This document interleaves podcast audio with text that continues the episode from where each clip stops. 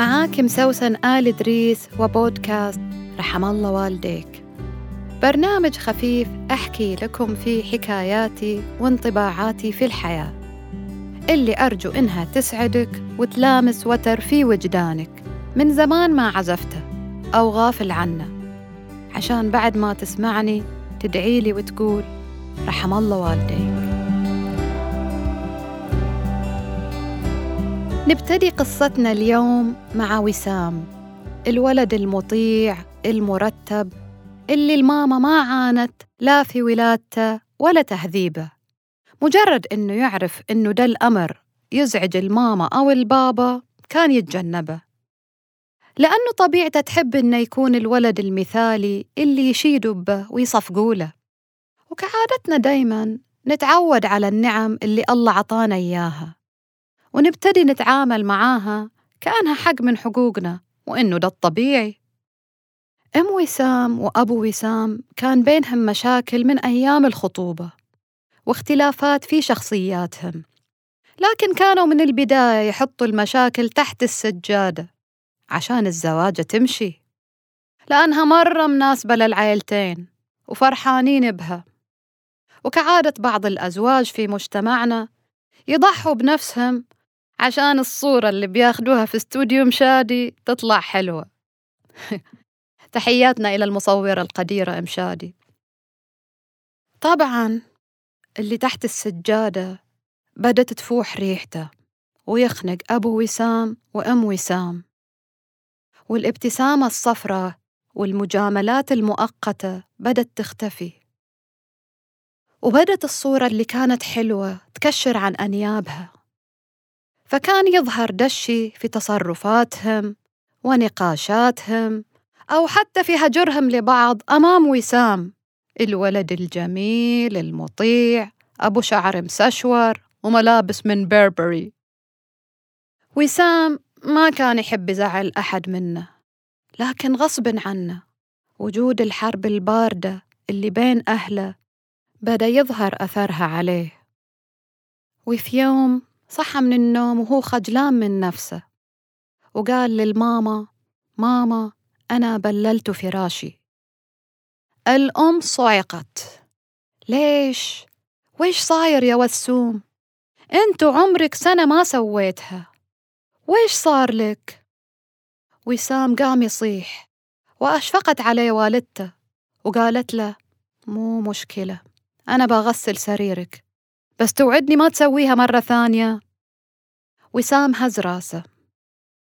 طبعا وسام سواها مرة ثانية وثالثة ورابعة وصار يسويها بصمت بدون ما يعتذر ولا يبرر. لعد ما خرج الأمر عن السيطرة.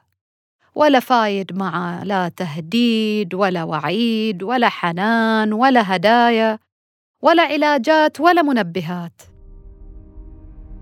طبعا ما يحتاج أقول لكم ليش وسام يسوي كده سواء غصب عنه أو بتخطيط منه.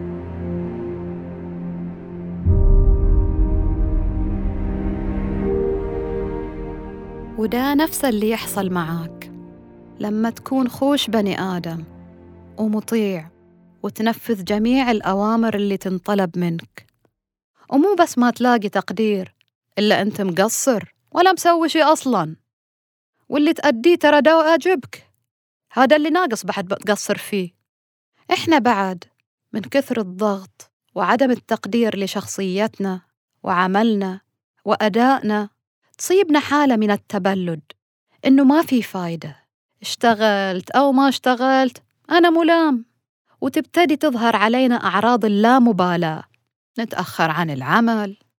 نتغيب. يخف حماسنا في العطاء. ونقتصر على الواجبات الأساسية ويموت الإبداع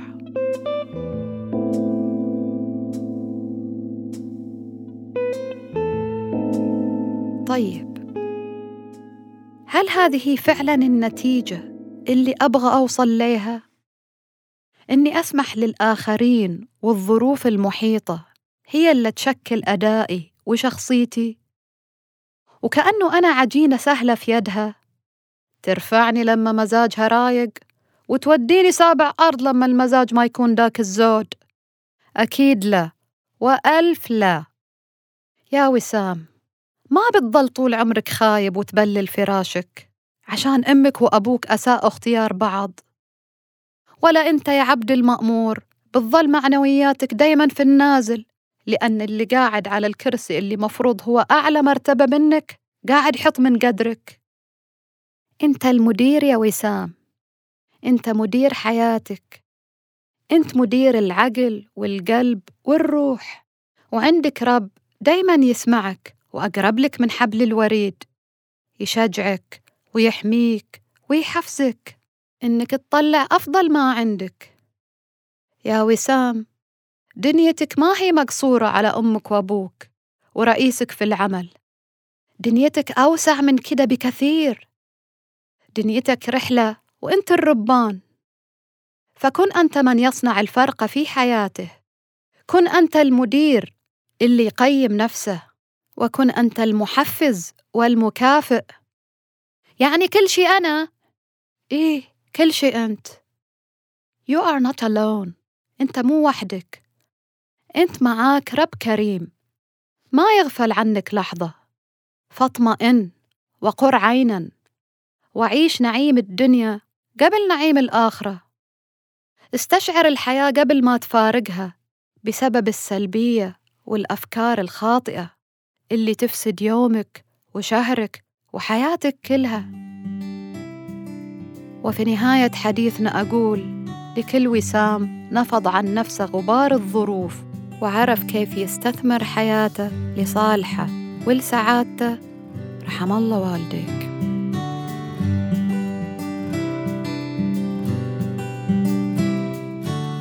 كنت معاك أنا سوسن آل إدريس.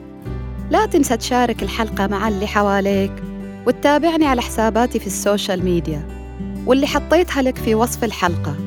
الحين أقدر أقول لك أتمنى لك يوم جميل ورحم الله والديك.